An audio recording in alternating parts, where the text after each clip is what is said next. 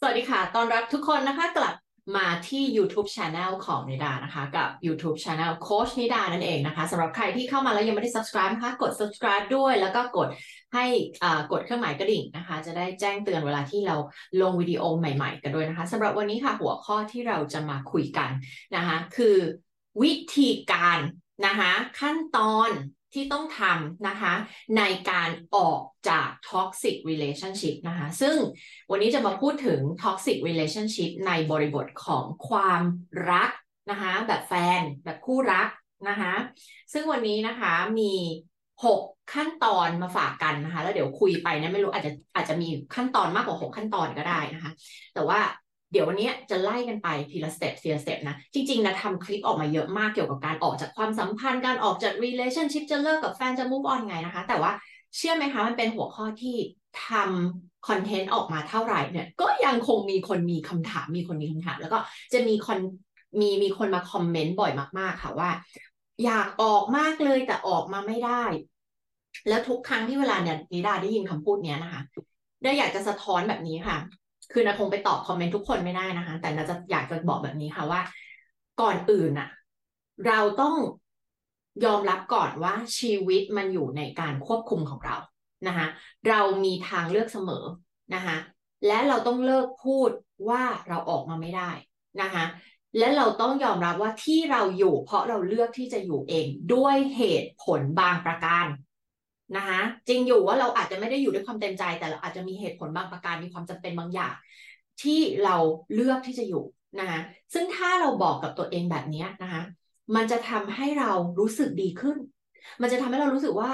ฉันเลือกแบบนี้เอง ฉันรู้แล้วข้อดีข้อเสียผลลัพธ์อะไรต่างๆ คืออะไรแล้ว ฉันได้ทำการตัดสินใจด้วยสติปัญญาของฉันที่จะอยู่เองนะคะซึ่งอันนี้คือขั้นตอนแรกนะคะ ขั้นตอนแรกทุกคนหยิบสมุดขึ้นมาจดเลยนะคะใครที่ออกจาก toxic relationship ไม่ได้ใครที่ติดติดอยู่ในความสัมพันธ์ต่างๆนะคะ ทีนี้แล้วคำว่า toxic relationship คืออะไรอะเราจะมาไล่ให้ฟังนะว่าลักษณะของ toxic relationship คืออะไร เดี๋ยวก่อนที่จะไปขั้นตอนต่างๆ ทั้ง 6 นะคะมีอะไรบ้าง toxic relationship คือความสัมพันธ์ที่เป็นพิษนะคะนั่นแปลว่าอะไร ความสัมพันธ์ที่เป็นพิษ มันก็คือความสัมพันธ์ที่ไม่ได้ทำให้เรามีความสุขนะคะ แล้วนอกจากจะไม่ได้ทำให้เรามีความสุขแล้ว ยังมีหลายหลายอย่างในความสัมพันธ์นั้น ที่ทำให้เราเจ็บปวด ความรักเนี่ย ความรักที่เป็นความรักจริง ๆ เนี่ย มันควรจะเป็นเรื่องที่ดีค่ะนะคะความรักเนี่ยมันควรจะมีเรื่องของการไว้ใจซึ่งกันและกัน การใส่ใจดูแลเข้าอกเข้าใจซึ่งกันและกัน การให้เกียรติเคารพซึ่งกันและกัน นั่นคือความหมายของความรักนะคะ การมีความรัก แต่พอเป็น toxic relationship มันคือความสัมพันธ์ที่เหมือนยาพิษอะนะคะแล้วความสัมพันธ์แบบท็อกซิกเนี่ยเป็นความสัมพันธ์ที่ออกมายากที่สุด ยากกว่าความสัมพันธ์ที่เป็นแบบสุขภาพดีนะถ้าเป็นความสัมพันธ์ที่สุขภาพดีคือคนที่สุขภาพ เขาเรียกว่าอยู่ในความสัมพันธ์ มีความไว้ใจดูแลซึ่งกันและการเข้าอกเข้าใจให้เกียรติเนี่ย ถึงเวลาเนี่ยที่เขาค้นพบว่าเขาไปด้วยกันไม่ได้ด้วยเหตุผลอะไรก็ตามเนี่ย ต้องการสิ่งที่ไม่เหมือนกันหรือนิสัยเข้ากันไม่ได้หรืออะไรก็แล้วแต่เนี่ยเขาก็จะเลิกกันด้วยดีนะคะซึ่งมันจะต่างกันกับ toxic relationship ซึ่งจะมีลักษณะที่ทำให้เรากลับเข้าไปในความสัมพันธ์นั้น เลิกออกมาแล้วกลับเข้าไปเลิกแล้วกลับเข้าไปนะเหมือน roller coaster ที่นาเคยพูดหลาย ๆ ครั้งนะ มันเป็นอะไรที่มันโปรแกรมให้สมองเราเนี่ย เสพติดนะคะเสพติด เวลาที่อะไรมันแย่เนี่ย เราก็รอคอยนะคะให้อะไรมันดีไงนะคะเราก็ไปมีความหวังกับอดีตที่มันมันมีสถานการณ์ที่ดีที่เขาเคยดีกับเรา ที่เราเคยรักกันนะคะทุกคนต้องเข้าใจอย่างนี้ค่ะว่าความสัมพันธ์ที่ toxic อะมันไม่ได้แย่ร้อยเปอร์เซ็นต์ มันยังพอจะมี moment ดีๆ อยู่ในความสัมพันธ์นั้นบ้าง มันถึงทำให้คนที่ติดอยู่ในความสัมพันธ์แบบนี้ออกมาได้ยาก เพราะพอจะออกเนี่ยก็นึกถึง moment ที่ดีไงคะนะคะแต่มันก็ไม่ดีพอที่เราจะอยู่ต่อนึกออกไหมคะมันมันมันนึกถึง moment ที่ดีๆ จนยากที่จะออกไป แต่จะอยู่ต่อมันก็แย่เกินกว่าที่จะอยู่ต่อนะคะนี่คือความสัมพันธ์ที่ toxic ทีนี้ toxic เนี่ยมันก็มีหลายระดับนะคะพูดถึงอันที่หนึ่งก่อน abusive relationship คือความสัมพันธ์ที่มีการทำร้ายนะ ซึ่งเวลาที่พูดถึง abusive relationship ทุกคนจะนึกถึง physical abuse ก็คือการทำร้ายทางด้านร่างกาย อันนี้ชัดเจนนะคะ อันนี้อันนี้เป็นแบบกฎเหล็กเลยค่ะ ถ้ามีการทำร้ายร่างกาย ไม่ว่าเราไม่ว่าสมาชิกคนอื่นลูกหรือใครก็ตามเนี่ย ออกออกนะคะ ไม่มีใครนะคะ ที่สมควรที่จะถูกทำร้ายทางด้านร่างกายนะคะมันเป็นความไม่ปลอดปลอดภัยแก่ชีวิตของเรา และมันจะไม่มีวันดีขึ้นค่ะ คนที่เป็นเหยื่อในความสัมพันธ์เนี้ยอยู่ด้วยความหวังว่าจะดีขึ้นว่าเขาจะเปลี่ยนนะคะแต่บอกเลยค่ะว่ามันจะไม่เปลี่ยนค่ะ เพราะถ้าเปลี่ยนเนี่ยเขาก็คงเปลี่ยนไปแล้ว หรือเขาก็ต้องไป รับการรักษาแล้วไปหานักจิตวิทยาไปอะไรแล้วถูกไหมคะถ้าเขาบอกแค่ว่าเขาจะเปลี่ยนแต่เขาไม่เคยเปลี่ยนซ้ำๆอยู่อย่างเงี้ยนะคะเขาจะไม่เปลี่ยนหรอกนะคะ เพราะฉะนั้นเนี่ยต้องออกมานะคะ ถ้าเป็น physical abuse ทีนี้คนมักจะเข้าใจว่ามีแต่ physical abuse จริง ๆ ไม่ใช่คำว่า abusive relationship หรือความสัมพันธ์ที่มีการทำร้ายกันเนี่ยนะคะ มันมี emotional abuse และ verbal abuse ด้วย นะคะ emotional abuse ก็คือการทำร้ายทางด้านอารมณ์นะคะเช่นการไม่ใส่ใจ ไม่สนใจนะคะการนอกใจ การทำร้ายโดยการไม่สนใจทำสงครามเงียบนะคะไม่เติมเต็มความต้องการต่างๆ ของเราไม่ให้ความอบอุ่น ไม่รับฟัง ไม่สนใจเทคแคร์ดูแล พวกนี้ค่ะเป็น emotional นะคะเป็นการทำร้ายทางด้านอารมณ์ความรู้สึก และอันที่สามก็คือ verbal abuse คือการทำร้ายด้วยคำพูดนะคะซึ่งหลายคนอาจจะคิดว่าการทำร้ายทางด้านร่างกายเนี่ย รุนแรงกว่าจริงๆเราจะบอกว่าการทำร้ายด้วยคำพูดและทางด้านอารมณ์เนี่ยนะคะ มันรุนแรงไม่แพ้กันเลยนะคะ แล้วมันก็สร้างเป็นบาดแผลที่ฝังลึกนะคะ แล้วก็ต้องเยียวยากันยาวนานเลยนะคะ เวลาที่ถูก abuse มาเป็นเวลานั้นนะนะคะ อันนั้นคือส่วนของ abusive relationship abusive relationship คือ toxic แน่นอนอยู่แล้ว นะคะ toxic แน่นอนอยู่แล้ว แต่ไม่ใช่ทุกความสัมพันธ์ที่ toxic จะเป็น abusive relationship โอเคไหมคะ มีคุณสมบัติอะไรอีก ลักษณะของ toxic relationship มีการ devalue devalue คืออะไร คือการพูดดูถูก กดขี่ ให้รู้สึกต่ำต้อย ให้รู้สึกผิด ให้รู้สึกไม่ดีพอด้อยค่านะคะ อันนี้คือการ devalue นะคะ วิพากษ์วิจารณ์รุนแรงนะคะ อยู่ตลอดเวลา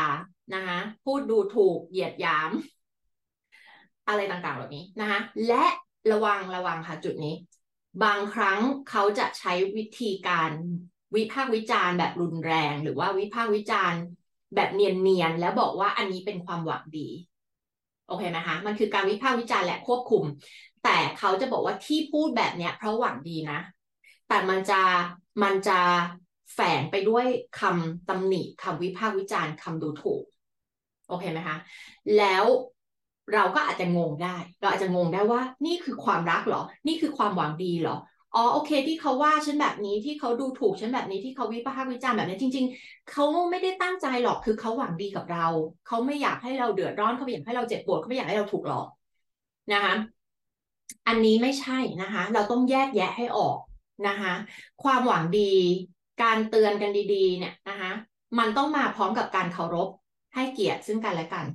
นะคะมันจะไม่มาในรูปแบบของคำดูถูกคำวิพากษ์วิจารณ์ การด้อยค่านะคะ ไม่ใช่ค่ะ เหล่านี้คือพฤติกรรม toxic เป็นการทำร้ายกันนะคะ อันที่สามการขู่ค่ะนะคะพฤติกรรมการขู่ ถ้าไม่เป็นอย่างนี้ เดี๋ยวฉันจะเลิก ฉันจะทิ้งเธอ ฉันจะออก ฉันจะอย่างงู้น ฉันอย่างนี้นะคะ ขู่ทำร้าย เราหรือขู่ทำร้ายตัวเอง หรืออะไรก็แล้วแต่หรือทำร้ายคนที่เรารักอะไรก็ได้อะไรก็ได้ค่ะที่เป็นการขู่ ว่าถ้าเราไม่ทำแบบนี้เขาจะทำแบบนี้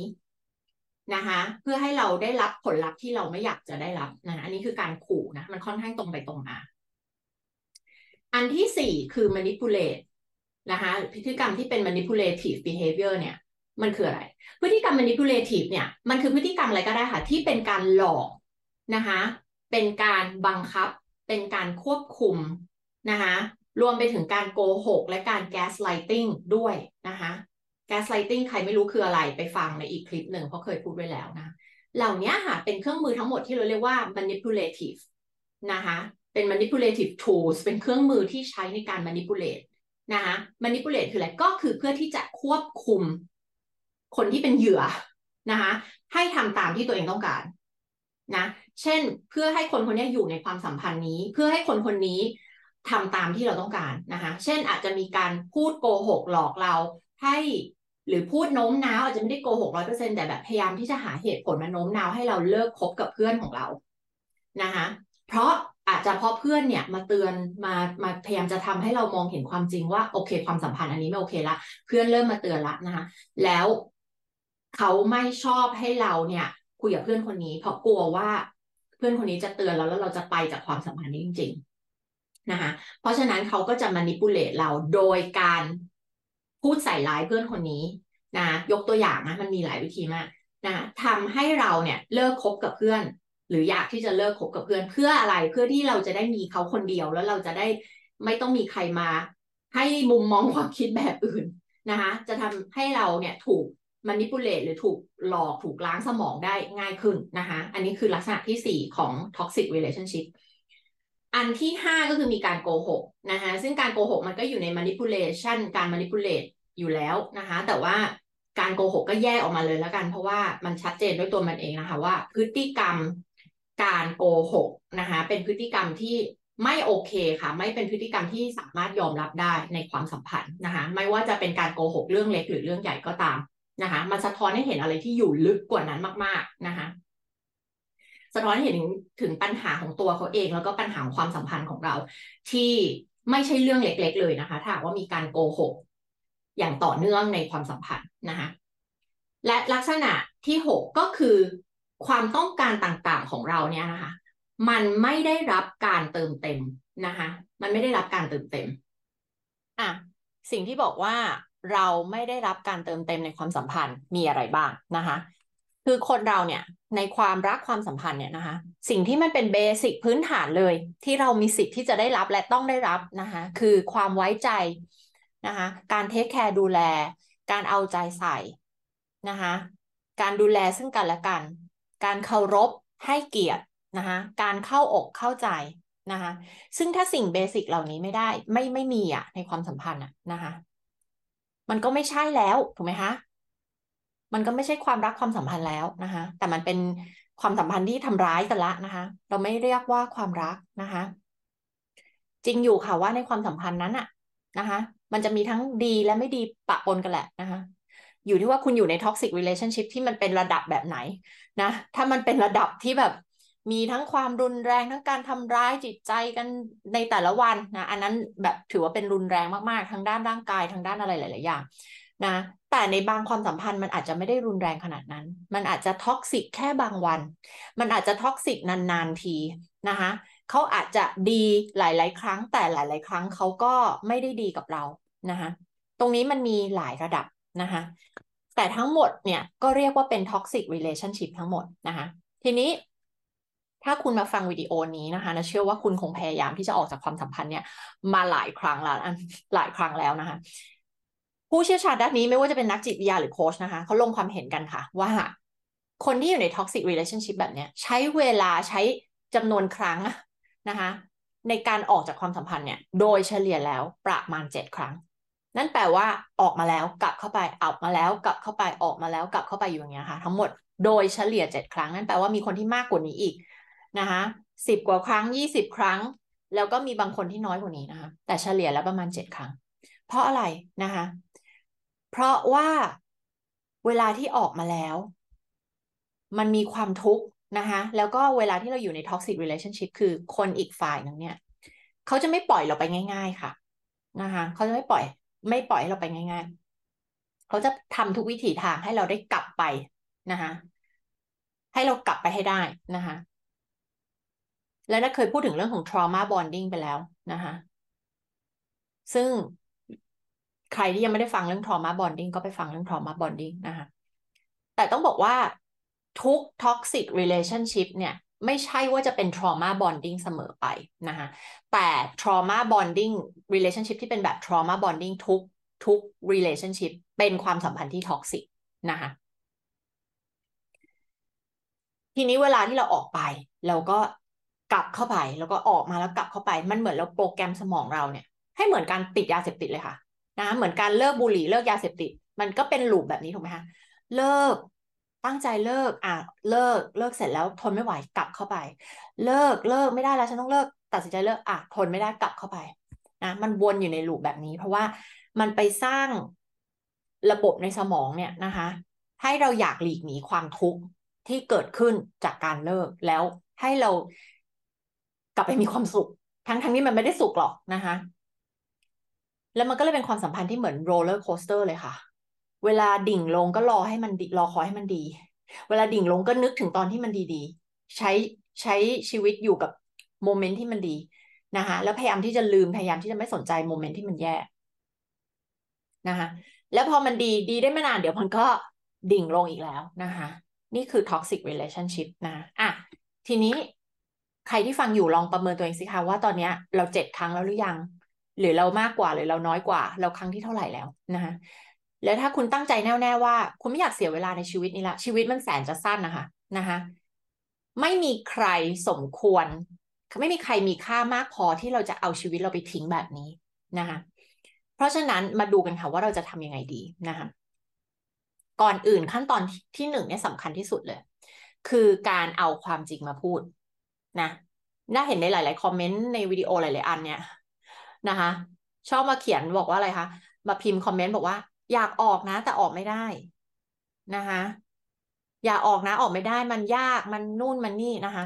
ซึ่งนิดาเข้าใจนะนิดาไม่ได้บอกว่ามันง่ายนะแต่ไม่ได้บอกว่ามันง่าย นี่เรากำลังดิวกับสมองเราอยู่ มันมีธรรมชาติของสมองเราที่เราต้องรับมือกับมันนะคะ มันไม่ได้ง่าย รวมทั้ง สำหรับหลาย ๆ บ้านหลาย ๆ ความสัมพันธ์หลาย ๆ ครอบครัว มีเรื่องของลูกเข้ามาเกี่ยว ซึ่งเดี๋ยวจะพูดถึงว่าถ้าเป็นบริบทลูกจะทำไง มีเรื่องของลูกเข้ามาเกี่ยว มี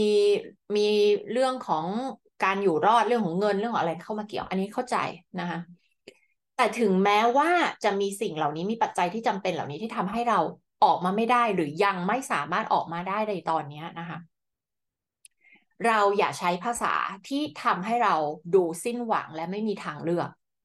เราอย่าใช้ภาษาที่ทำให้ดูเหมือนเราต้องทนอยู่และเราไม่มีทางเลือกเราถึงต้องทนอยู่ในความสัมพันธ์นี้นะ ให้เราตั้งสติให้ดีนะคะแล้วยอมรับไปเลยนะ ซึ่งนันแนะนำให้ไปฟังอีก episode หนึ่งของนิดา ซึ่งอยู่ในโค้ชนิดาพอดแคสต์แล้วก็มีในช่อง YouTube นี้ด้วยนะคะ ชื่อ เป็น EP ที่ 26 หรือ 27 ไม่รู้เดี๋ยวจะลงใน show note ในรายละเอียดอีกทีหนึ่งนะคะแต่ชื่อตอนว่า radical radical acceptance ซึ่งเป็นหนึ่งในเครื่องมือที่เราใช้ในการบำบัดในเทอราปีนะคะใน dialectical behavior therapy ที่สำคัญมาก ๆ แล้วนะว่ามันมันใช้ได้กับชีวิตมนุษย์ทุกคนเลย ถ้าทุกคนรู้จักที่จะทำสิ่งนี้เนี่ยชีวิตเราจะมีความสุขขึ้นเยอะมากเลยนะคะ radical acceptance คือการยอมรับความจริง ซึ่งพูดเหมือนง่าย แต่จริง ๆ มันมีขั้นตอนในการทำนะคะในกรณีนี้เราจะใช้ radical acceptance ยังไง เราจะยอมรับได้ไงนะคะความจริงที่เราต้องยอมรับก็คือ มันมีเหตุบางอย่างที่ทำให้เรายังต้องอยู่ในความสัมพันธ์นี้ต่อไป และเรามีทางเลือก เรามีทางเลือกอื่น ๆ เราเลิกได้เราเราเลิกได้ แต่ถ้าเลิกเนี่ย มันอาจจะมีผลลัพธ์บางอย่างที่เราไม่ไม่โอเคกับมัน เราจึงเลือกที่จะอยู่นะคะถ้าเราพูดแบบนี้เรายอมรับแบบนี้ว่าเราเองเลือกที่จะอยู่อะค่ะ มันฟังดู empowering มากกว่าเยอะเลย และตัวเราจะรู้สึกดีขึ้นกว่ากว่าการที่เราบอกว่า ฉันอยากออกแต่ฉันออกไม่ได้ นึกออกไหมคะเพราะว่าเวลาที่บอกว่าฉันอยากออกแต่ฉันออกไม่ได้เนี่ย มันทำให้รู้สึกเหมือนเราไม่ได้ควบคุมชีวิตตัวเราเอง มันเหมือนฉันต้อง จำยอมจำนนต่อชะตากรรมเนี้ยนะคะแต่แบบที่นาบอกให้ทุกคนคิดเนี่ย ซึ่งมันคือความจริงอะนะคะจริง ๆ เราออกได้ มันไม่มีใครกักขังเราอยู่เราออกได้ถูกไหมต่อให้เขาพยายามกักขังมันก็มีวิธีการอะที่เราจะหาคนมาช่วยเราอะไรต่างๆนานาได้ ซึ่งเดี๋ยวจะพูดถึงนะคะแต่เราอันนี้กรณีที่เราจะเราเราอยู่เอง เราเลือกที่จะอยู่เองเรายังออกมาไม่ได้ตอนเนี้ย ให้เราอะ พูดเลยค่ะว่า เราเลือกที่จะอยู่เอง ด้วยเหตุผลหนึ่งสองสามสี่นะคะเราอย่าบอกว่าเราออกมาไม่ได้ เพราะว่าเราอ่อนแอ เราออกมาไม่ได้ เพราะว่าเราเราทำไม่ได้นะคะเราอย่าสะกดจิตตัวเองแบบนี้ เพราะว่ามันไม่ใช่ความจริงนะคะถ้าเราจะออกสักอย่างเราออกได้แน่นอนอยู่แล้ว แต่มันมีเหตุผลที่เรายังอยู่ นะซึ่งเราจะต้องเอาความจริงมาพูด อันนี้สำคัญที่สุด และเมื่อเราเอาความจริงมาพูดมันจะทำให้เราตัดสินใจได้นะถ้าคุณบอกว่าจะอยู่เพราะเหตุผลหนึ่งสองสามสี่อะสมมุติเลยเหตุผลที่เจอบ่อยมากที่สุดก็คือ มีลูกร่วมกัน แล้วก็ถ้าเราไปหรือเราเอาลูกไปเนี่ย เราจะเอาตัวไม่รอด ลูกจะไม่รอดหรืออะไรก็แล้วแต่เนี่ยนะโอเค คุณตัดสินใจด้วยสติปัญญาของคุณ และคุณเลือกที่จะอยู่ นะคะมันจะมีผลลัพธ์บางอย่างเกิดขึ้นจากการที่เราอยู่ถูกไหมนั่นก็คือความสัมพันธ์มันจะท็อกซิกต่อไปแบบนี้แหละ มันจะเกิดผลกระทบกับลูกยังไงบ้าง อย่างนั้นอย่างนี้ เราก็ต้องคิดว่าจะลดผลกระทบอันนี้ที่มีต่อลูกยังไงบ้าง เราก็ต้องยอมรับว่ามันจะมี คือเราจะไปหวังให้มันปกติอะไม่ได้อยู่แล้ว เพราะเราอยู่ในความสัมพันธ์ที่ท็อกซิกถูกไหมคะเพราะฉะนั้นมันจะมีผลลัพธ์บางอย่างที่เราต้องยอมรับนะคะแต่เราเลือกที่จะอยู่ โดยที่มีผลลัพธ์เหล่านี้ เพราะเราประเมินมาแล้วว่ามันดีกว่าที่เราจะไปนะถ้าคุณคิดแบบนี้แล้วเลือกแบบเนี้ยวันนี้เราไม่ได้มามามาคุยกันว่าอะไรผิดอะไรถูกนะคะแต่เราเอาความจริงมาพูดกัน ถ้าความจริงสำหรับคุณเป็นแบบนั้น แล้วคุณประเมินแล้วอะอันนี้คือสถานการณ์ที่ดีที่สุดสำหรับคุณแล้ว โอเค คุณเลือกอยู่ไปเลย แล้วคุณไปนั่งคิดแก้ปัญหาอื่นๆ เช่น ผลกระทบที่จะเกิดกับลูก ผลกระทบที่จะเกิดกับตัวคุณ คุณจะอยู่ยังไงให้รอด คุณจะอยู่เป็นอยู่อยู่ยังไงถึงจะอยู่ได้นะคะ แล้วแผนสำหรับอนาคตคืออะไรนะคะมันจะเป็นแผนชั่วคราว จนลูกโตหรือมันจะเป็นแผนอะไรยังไง หรือมันจะเป็นแผนสำหรับคุณที่คุณจะคิดว่าเฮ้ยถ้าเกิดคุณไปทำงานหรือทำธุรกิจอะไรขึ้นมาที่ทำให้คุณดูแลตัวเองได้อะ แล้วคุณจะออกจากความสัมพันธ์นี้ได้ ในสามปีห้าปีหรืออะไรก็แล้วแต่เนี่ยอันนี้มันแล้วแต่สถานการณ์ของแต่ละคนแล้วนะคะ เพราะฉะนั้นในข้อที่หนึ่งเนี่ยสำคัญมากคือการยอมรับความจริงค่ะ ที่หลายคนยังวนลูปเนี่ยเพราะว่าไม่ยอมรับความจริง แล้ววนอยู่กับความคิดว่าฉันออกไม่ได้ฉันออกไม่ได้ หรือเขาไม่ให้ฉันไปหรืออะไรอย่างเงี้ยนะคะ ซึ่งมันสิ่งเหล่านี้มันไม่ใช่เรื่องจริง มันไม่ใช่ต้นเหตุจริง ๆ นะคะเราแค่ไม่ที่เราพูดแบบนี้ค่ะ เพราะว่าเราไม่อยากยอมรับความจริงว่าเราเลือกที่จะอยู่เอง นะคะ เพราะฉะนั้นเนี่ยขั้นตอนนี้สำคัญที่สุด ทีนี้เดี๋ยวเราจะไปดูขั้นตอนที่สองขั้นตอนที่สองให้คุณหยิบกระดาษขึ้นมาเลยนะคะแล้วสรุปข้อดีข้อเสียในการ อยู่ต่อและการไปนะคะเขียนให้ละเอียดเลยค่ะนะคะการที่คุณอยู่ต่อตรงเนี้ยนะคะมีข้อดีอะไรบ้าง แล้วก็ข้อเสียอะไรบ้าง เสียโอกาสอะไรบ้าง เสียเวลาในชีวิตเสียโอกาสอะไรบ้างเกิดผลกระทบอะไรทางด้านจิตใจของตัวเองและของคนอื่นอะไรยังไงบ้างนะคะ แล้วก็ถ้าคุณเลือกที่จะไปล่ะนะคะโอกาสในชีวิตมีอะไรยังไงบ้างนะคะข้อดีมีอะไรบ้าง ข้อเสียมีอะไรบ้างนะคะ ผลลัพธ์มีอะไรบ้างนะคะ ก็เขียนออกมาให้ละเอียดเลยค่ะนะคะ การอยู่ต่อเนี่ยต้องรับมือการกระทำอะไรบ้าง เขียนให้ละเอียดเลยค่ะ เพราะว่าอะไรเรามักจะลืม พอเวลาที่เราจะอยากกลับไปเนี่ยเรามักจะลืมเรามักจะนึกถึงโมเมนต์ที่ดีที่มีอยู่ประมาณห้าเปอร์เซ็นสิบเปอร์เซ็นแล้วที่เหลือเราอยากจะลืมเราไม่อยากจะไปสนใจมันนะคะเพราะว่าอีโก้เนี่ยมันอยากจะหลอกเรานะคะมันอยากจะหลอกเราอีโก้มีหน้าที่ปกป้องเราจากความจริงนะคะเขียนออกมาให้ละเอียดเลยค่ะนะคะทีนี้ก็มาถึงข้อที่สามข้อที่สามคือการยอมรับความจริงทั้งหมด เรื่อง radical acceptance ที่เมื่อกี้พูดถึงนะคะข้อที่หนึ่งคือเอาเอาความจริงมาพูดก่อนนะ อันที่สองคือสรุปสรุปทางเลือกทั้งหมดนะคะทางเลือกอาจจะไม่ได้มีแค่อยู่หรือไปก็ได้อาจจะมีทางเลือกที่สามที่สี่อันนี้แล้วแต่แต่ละคน แล้วก็เขียนข้อดีข้อเสียทั้งหมด แล้วข้อที่สามเนี่ย ให้เลือก จากทั้งหมดเนี่ยให้เราใช้สติปัญญาอย่างดีที่สุดของเราใช้เหตุและผลใช้ตรรกกะทั้งหมดเนี่ยนะคะแล้วเลือกเมื่อเลือกแล้วให้ยอมรับสิ่งที่เราเลือก ยอมรับจริง ๆ นะ หลายคนบอกว่าเลือกแล้วแต่ยังไม่ยอมรับ นั่นแปลว่าคุณยังไม่ได้เลือก ถ้าคุณบอกคุณเลือกแล้ว แต่คุณยังดิ้นรนที่จะแบบ จะอยู่หรือไปจะอยู่หรือไปจะอยู่หรือไป หรืออยู่แล้วยัง ยังเหมือนกับทุรนทุรายหรือว่ายังแบบทุกข์อะยังทุกข์อยู่กับปัญหาเดิมที่มันไม่มีวันถูกแก้ อันนั้นแปลว่าเรายังไม่ได้ยอมรับ ยังไม่ได้ยอมรับในระดับที่ใช้คำว่า radical acceptance นะ เพราะถ้าเรายอมรับแล้วว่าเราอยู่นะคะถ้าเรายอมรับว่าเราอยู่เนี่ย แล้วเขาเป็นคนนิสัยแบบนี้พูดจาแบบนี้ทำร้ายเราแบบนี้เนี่ยนะคะแล้วเราทำยังไงก็ตามเขาก็ไม่เปลี่ยนเนี่ยเขายังทำต่อไปเนี่ย แล้วเราเลือกอยู่ต่อนั่นแปลว่าเราต้องยอมรับพฤติกรรมของเขาด้วยคำว่ายอมรับในที่นี้ไม่ได้แปลว่ายอมรับว่าฉันจะอยู่ต่อไม่ใช่ ยอมรับผลลัพธ์ต่างๆ ที่มาพร้อมกับทางเรื่องนี้ด้วยนะคะยอมรับมัน ไม่ได้แปลว่าต้องแฮปปี้กับมัน แต่ว่าเรายอมรับมัน เราทำใจยอมรับกับมันไปแล้วว่านี่คือสิ่งที่เราต้องอยู่กับมันนะคะและถ้าเราเลือกที่จะเลิก เช่นกันค่ะ มีผลลัพธ์มาด้วยกันค่ะ เช่นสำหรับบางคนคือ เลิกมาแล้วเราต้องเป็น single dad เราต้องเป็น single mom เราต้องเลี้ยงลูกคนเดียว เราต้องทำงานหนักขึ้นกว่าเดิม หรืออะไรก็แล้วแต่นั่นก็คือผลลัพธ์ที่มันมาพร้อมกับการที่ตัดสินใจที่จะเลิกไงค่ะ นะคะแต่มันก็แลกด้วยอะไรบางอย่าง แล้วก็แลกมาด้วยความสุขบางอย่าง อิสระการไม่ต้องถูกทำร้าย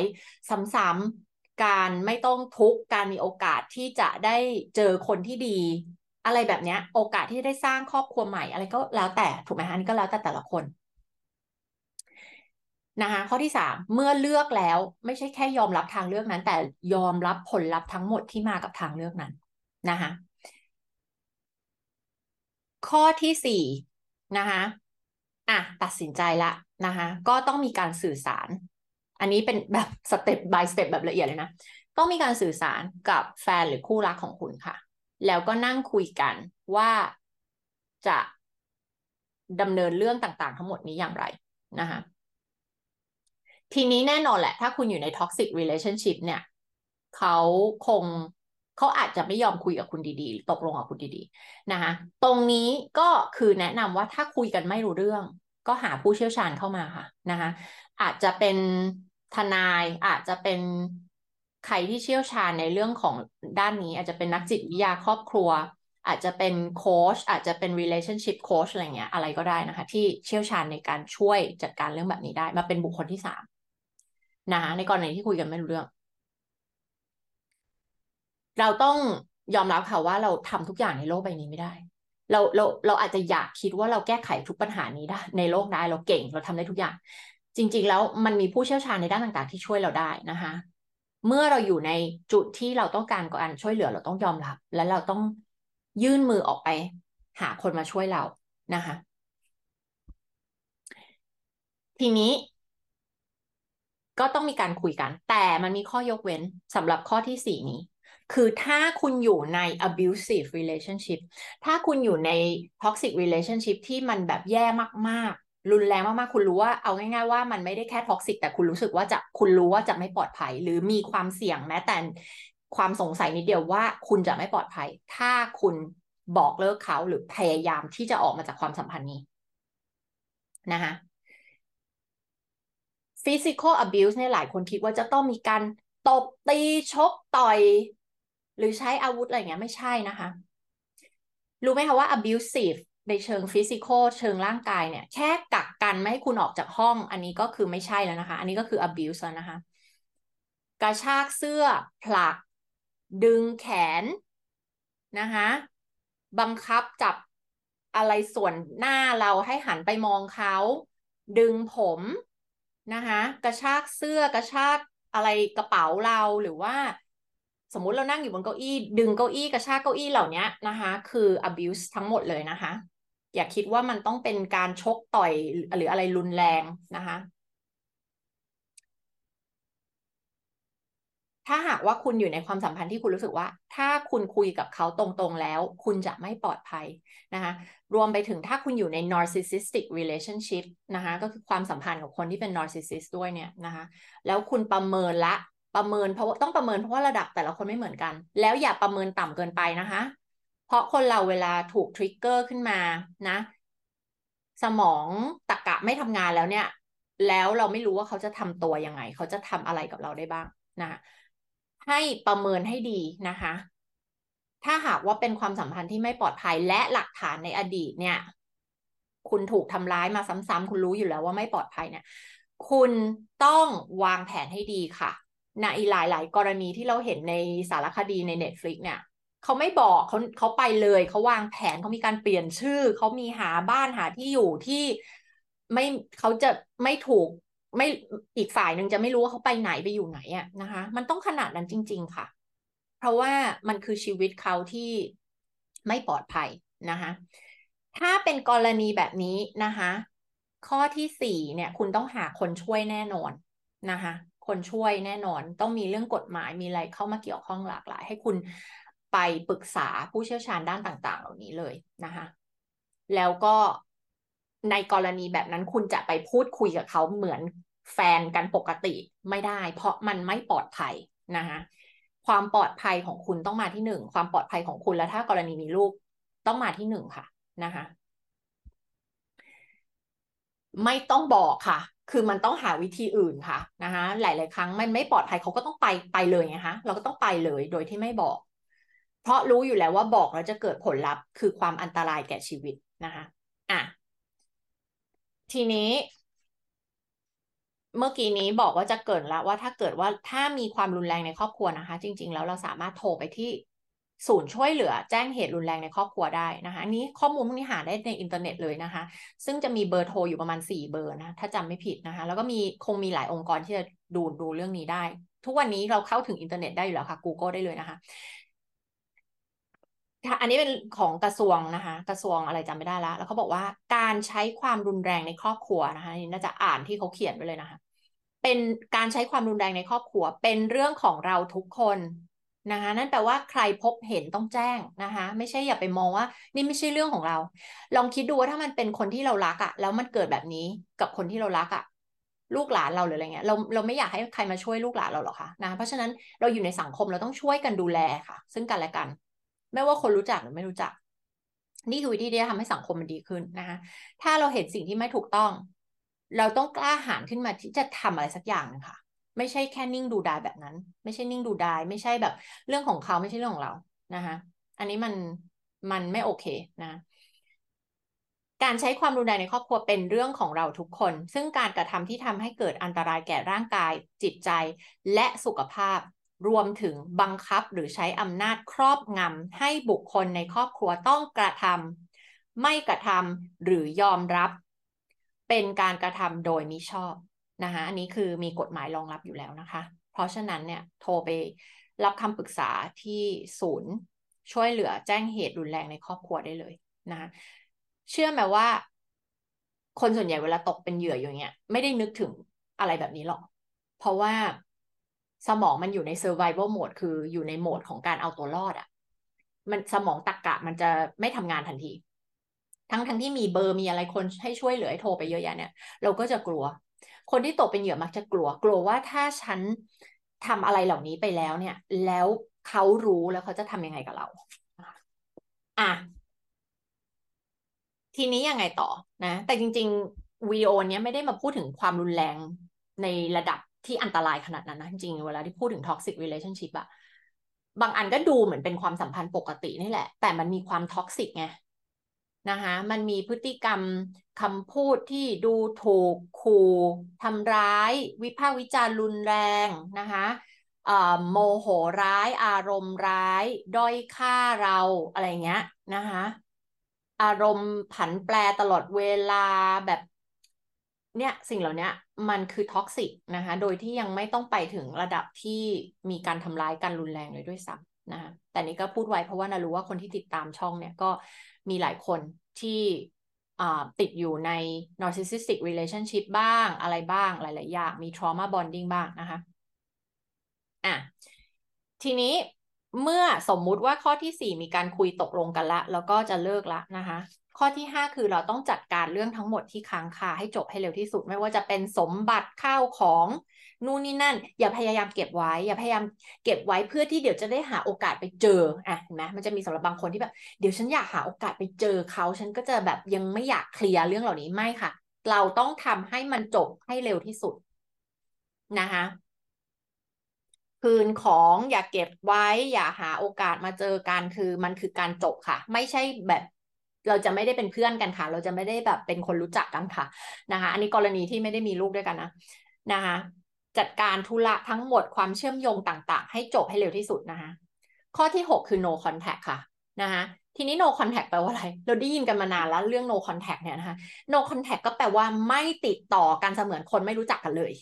โอเคไหมคะนั่นแปลว่าบล็อกทุกการติดต่อ เบอร์โทรโซเชียลมีเดียต่างๆ แชทต่างๆโซเชียลมีเดียทุกช่องทาง บล็อก unfriend ไม่พอค่ะ เพราะว่าเขามาส่องได้ถูกไหมคะบล็อกค่ะบล็อกอีเมลด้วยค่ะบล็อกเบอร์โทรด้วยค่ะ ถ้าเขาโทรมาบล็อกเบอร์โทรนั้นค่ะ ถ้าเขาหาเบอร์ใหม่โทรมาบล็อกเบอร์ใหม่ทุกเบอร์ค่ะนะคะบล็อกทุกช่องทางนี่คือคำว่า no contact คือจริงๆ no contact ไม่ได้แปลว่าต้องบล็อก แต่ในกรณีที่เป็น toxic relationship เนี่ย ต้องบล็อก เพราะว่ามันไม่ใช่ relationship ที่คนสองคนจะคุยกันได้ด้วยเหตุและผลแบบปกติไงคะนะคะในเมื่อไม่ใช่ความสัมพันธ์ปกติก็จะใช้วิธีการแบบปกติไม่ได้นะคะบล็อกทั้งหมดเลยนะคะ ถ้ามีคุณแจ มีคีย์การ์ด มีอะไรเนี่ย คืนแยกย้ายยึดคืนอะไรทั้งหมดอยู่ที่ว่าเป็นสถานที่ของใครบ้านของใครสมบัติของใครนะคะ ถึงบอกว่าในข้อที่ห้าให้จัดการแยกย้ายสมบัติอะไรทั้งหมดเคลียร์ ให้จบให้ไวที่สุดให้เร็วที่สุดนะคะ ถ้ามีแบบเคยแต่งงานการมีเรื่องสมบัติสมรสอะไรต่างๆ เนี่ยก็เรียกทนายมาช่วยนะคะ อะ ทีนี้ no contact ถ้าเป็นบริบทที่มีลูกด้วยกันล่ะทำยังไงนะคะ จะปกครองร่วมกันยังไง ในกรณีที่ตัดสินใจว่าจะปกครองร่วมกันนะ เพราะว่ามันก็มีแยกระหว่างจะปกครองร่วมกันหรือไม่ฉันจะเลี้ยงคนเดียว ถูกไหมซึ่งอันนี้จะเกิดขึ้นเวลากรณีที่อีกคนหนึ่งมีความรุนแรง abusive หรือว่า toxic ระดับสูงนะคะอะมีลูกด้วยกัน สมมุติอันนี้พูดถึงกรณีที่ถ้าแยกย้ายไม่เกี่ยวข้องกันอีก อันนั้นก็ก็ชัดเจนเนาะก็ no contact นะคะ ก็ไม่มีเหตุต้องต้องต้องคุยอะไรกันต่อ แต่กรณีที่จะปกครองร่วมกันห้าสิบห้าสิบหรืออะไรก็แล้วแต่เนี่ย มันยังต้องสื่อสารกันอยู่นะคะ ก็แนะนำให้สื่อสารกัน โดยใช้ช่องทางที่ไม่ต้องคุยกันเยอะ เช่นไม่ใช่แชทนะคะแล้วก็เวลาที่คุยเนี่ย ให้คุยให้สั้นที่สุดนะคะบางคนอาจจะใช้ช่องทางอีเมล บางคนอาจจะบอกขอเป็นโทรศัพท์ แต่แบบเราไม่ต้องคุยยาว และเราห้ามคุยนอกเรื่อง ทุกเรื่องที่คุยต้องเกี่ยวกับเรื่องของลูกเท่านั้น นะคะไม่มีการกลับไปย้อนคุยเรื่องความสัมพันธ์ของเราเราจะกลับมาดีกันไม่มีค่ะ เพราะว่าเรามาถึงขั้นตอนนี้มันมันได้มีการคิดตึกตองมาอย่างดีแล้วนะคะ คุยแค่เรื่องลูกเท่านั้นนะคะ เกี่ยวกับเรื่องโรงเรียนเกี่ยวกับเรื่องการรับส่งลูกอะไรพวกนี้เหล่านี้เท่านั้นนะคะ manage มันเหมือนโปรเจกต์อะค่ะนะคะเหมือนลูกคือโปรเจกต์โปรเจกต์หนึ่งเท่านั้นคุยแต่เรื่องนี้เท่านั้น เหมือนเวลาคุณไปที่ทำงานแล้วคุณทำโปรเจกต์ร่วมกันกับ สามคนนี้ก็คุยแต่เรื่องโปรเจกต์ไม่ต้องมีเรื่องส่วนตัวเข้าไปคุยไม่ต้องคุยเรื่องอื่นนะ ต่อไปบริบทของการที่สมมุติว่าเราทำงานที่เดียวกันละ่ะ ยังต้องเจอหน้ากันอยู่จะทำยังไงนะนี่ก็มีคนถามเข้ามาบ่อย เหมือนกับเมื่อกี้เลยค่ะ คุยกันแค่เรื่องงานค่ะ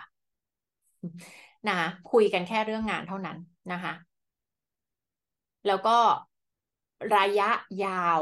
ระระยะกลางระยะยาวเนี่ยถ้าคุณรู้สึกว่า มันส่งผลกระทบต่อจิตใจคุณมาก ในการที่ยังต้องอยู่กับคนนี้แล้วเขาก็ toxic กับคุณอยู่ตลอดเวลา แล้วคุณก็ปรึกษา HR แล้วขอย้ายแผนกแล้วนู่นนี่นั่นแล้วหลายหนทางแล้วก็ยังไม่ได้เนี่ยนะคะ คุณก็อาจจะเริ่ม consider ที่จะย้ายที่ทำงานเปลี่ยนงานแต่ต้องไม่ใช่เปลี่ยนงานหนีนะ คือคุณจะเริ่มหาแล้วถ้าคุณได้งานที่ดีขึ้น หรืออย่างน้อยงานที่มันเท่ากันเท่าเดิม happy เท่ากับที่ทำอยู่ แต่ไม่ต้องมีคนคนนี้ที่ toxic อยู่อะนึกออกไหมฮะคุณก็อาจจะ consider ที่จะย้ายงานพิจารณาที่จะแบบย้ายไปอยู่ที่อื่นนะคะแต่แน่นอนแหละเนี่ยไม่ได้แนะนำให้ทุกคนหนีปัญหานะ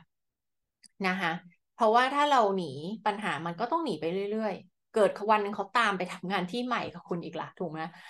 นะคะจริงๆ แล้วข้อแนะนำที่ดีที่สุดคือสติตัวเราเอง ถ้าเรา strong แล้วเราไม่ปล่อยให้ใครมากระทบจิตใจเราได้หรือมาทำอะไรเราได้ค่ะ ในที่สุดเขาก็ จะบอกว่าเขาจะเลิกไปในที่สุดไหม อันนี้ก็ไม่กล้าการันตีเลย เพราะว่าแต่ละคนมีความมีพฤติกรรมที่ท็อกซิกแล้วบางคนเขาเขาเขาทำต่อไปเรื่อยๆเขาไม่หยุดอะค่ะนะคะมันก็มีเหมือนกัน มันก็มีคนที่เป็นแบบนั้นเหมือนกันนะคะเพราะฉะนั้นเอาเป็นว่าคุณจะต้องหาทางเลือกที่มันดีที่สุดสำหรับคุณนะคะแล้วอย่าพยายามเลือกการหนีปัญหา ขอให้การหนีปัญหาเป็นทางเลือกสุดท้าย นะซึ่งถ้าหากว่าคุณจะย้ายที่ทำงานเพื่อเพื่อที่จะไม่ต้องเจอคนคนนี้จะบอกว่ามันคือการหนีปัญหาไหม บางครั้งมันก็ไม่ใช่นะ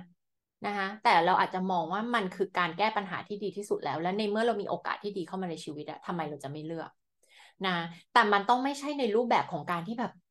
ฉันทนเขาไม่ได้เขาทำอย่างนี้กับฉันเขาฉันฉันลาออกเลย ฉันยังไม่มีงานทำใหม่ก็ได้ฉันออกเลย อันนี้มันคือเป็นการปล่อยให้เขามีอิทธิพลกับชีวิตเราแล้วถูกไหมคะ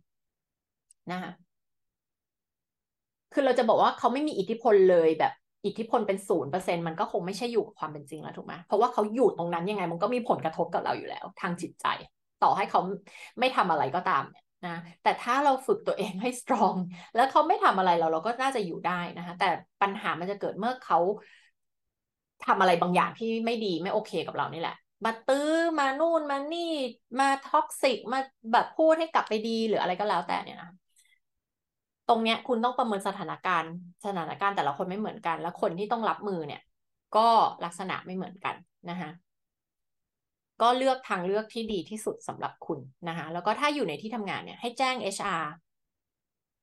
นะคะแล้วก็ดูหลายๆออปชันนะพยายามคิดพยายาม brainstorm คนที่คุณไว้ใจได้ เพื่อนสนิทของคุณคนในครอบครัวที่รักและหวังดีกับคุณนะคะบางทีเราคิดคนเดียวเราคิดไม่ออก เราต้องหาคนมาช่วยคิดกับเรานะคะ เป็นไหมคะที่เวลาเราพยายามแก้ปัญหาคนอื่นมันง่าย แต่พอเป็นปัญหาตัวเองทำไมมันยากนะคะ มันเป็นเพราะว่าเราเอาอารมณ์เอาอิโมชันเข้าไปเกี่ยวค่ะทำให้เราบล็อกแล้วมองไม่เห็นทางเลือกหลาย ๆ ทางนะคะทั้งๆทที่จริง ๆ เรามีทางเลือก ให้จำไว้อย่างนี้ค่ะหลักการคือเรามีทางเลือกเสมอ บางครั้งเราแค่ไม่ชอบทางเลือกนั้นเท่านั้น อย่างกรณีเนี้ยอะสมมุติมีโอกาสได้งานที่ดี แต่เราไม่อยากย้าย เพราะอะไรเรา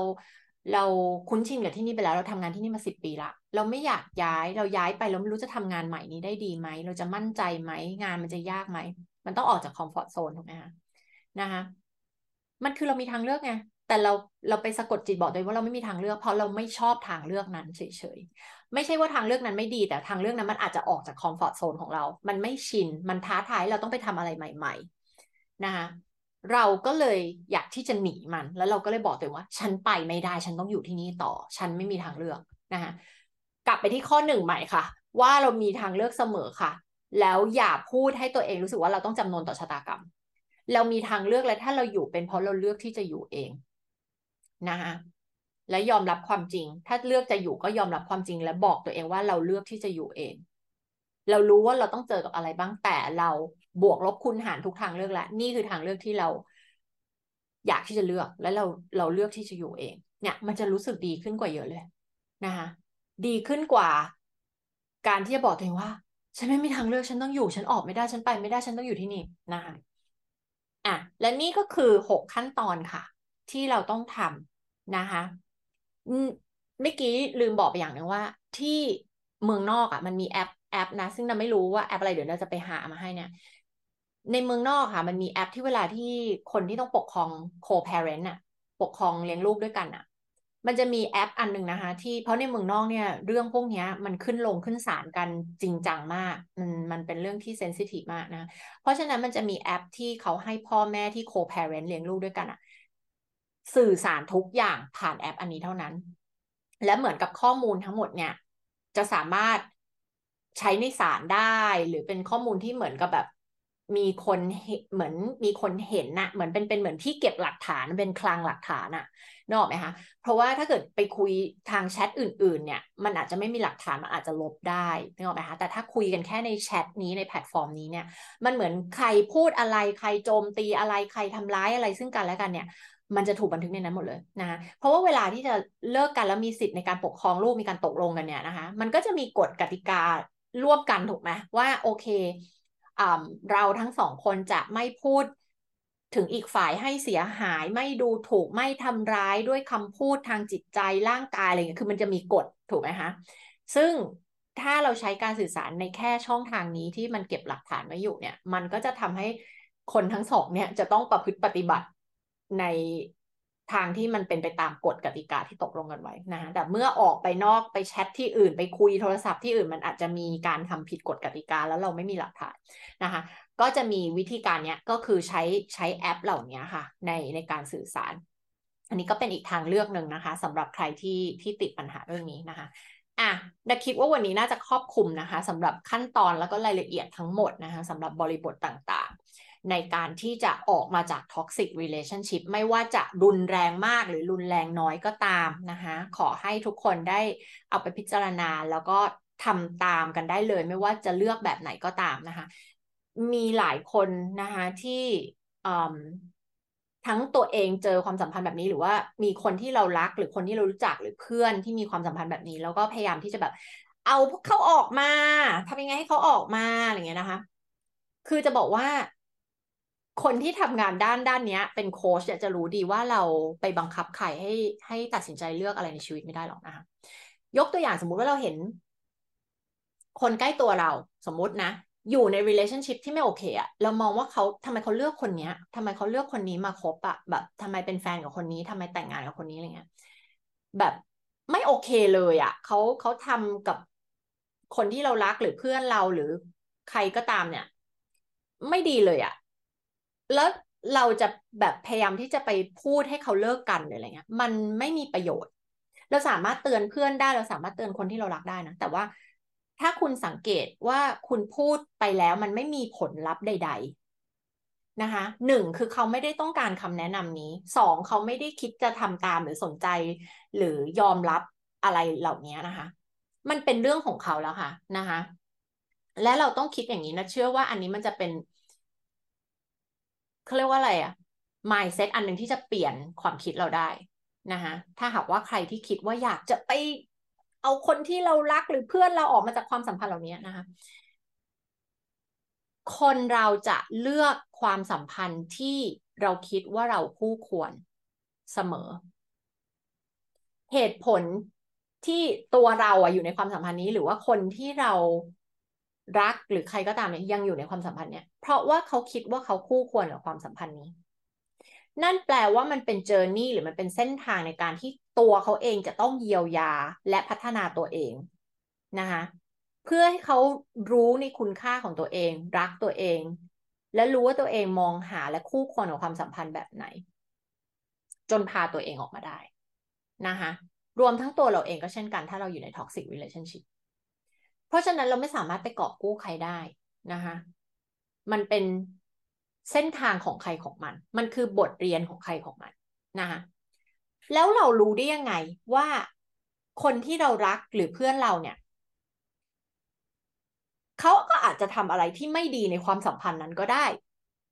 เขาจึงคิดว่าเขาคู่ควรที่จะอยู่ในความสัมพันธ์นั้นนึกออกไหมคะ นะเพราะฉะนั้นเราควบคุมใครไม่ได้เราตัดสินใจให้ใครไม่ได้ แม้กระทั่งการเป็นโค้ชก็ไม่สามารถจะไปตัดสินใจแทนลูกค้าหรืออะไรได้บางคือเราเห็นอยู่แล้วว่าความสัมพันธ์นี้ไม่โอเค แต่เราจะไปตัดสินใจแทนเขาได้หรอนะว่าถ้าเป็นเราเราจะตัดสินใจแบบนี้ไม่ใช่ เพราะเราไม่ใช่เขาเขาไม่ใช่เรานะคะ สถานการณ์แตกต่างกัน ความคิดแตกต่างกันความต้องการในชีวิตแตกต่างกัน เป้าหมายแตกต่างกัน ถูกไหมคะเรามีสิทธิ์อะไรที่จะไปยัดเยียดความคิดเราให้กับคนอื่น ไม่เลยค่ะนะคนที่เป็นโค้ชมีหน้าที่ที่จะฟังและเข้าใจว่าเป้าหมายของลูกค้าคือต้องการอะไร แล้วช่วยให้ลูกค้าเกิดความชัดเจนว่าต้องการอะไรแล้วจะไปถึงจุดนั้นได้ยังไงนะคะไม่ได้มีหน้าที่ที่จะไปบังคับให้เขาตัดสินใจแบบนั้นแบบนี้นะคะเพราะฉะนั้นก็ใช้มุมมองความคิดแบบเดียวกันเนี่ยได้กับคนที่ที่ที่เป็นเพื่อนเราหรือว่าคนที่เรารักนะคะนะคะมันเป็นบทเรียนของใครของมันค่ะนะคะ ไม่ใช่หน้าที่เราที่จะไปกอบกู้เขา เป็นบทเรียนที่เขาต้องเรียนรู้เองนะคะถ้าวันหนึ่งเขาได้เรียนรู้นะคะเขาก็จะออกมาได้เองนะคะแต่ถ้าเขาไม่ได้เรียนรู้แล้วเขาจะอยู่ตลอดไป อันนั้นมันก็เป็นเรื่องของเขาเช่นกันนะคะ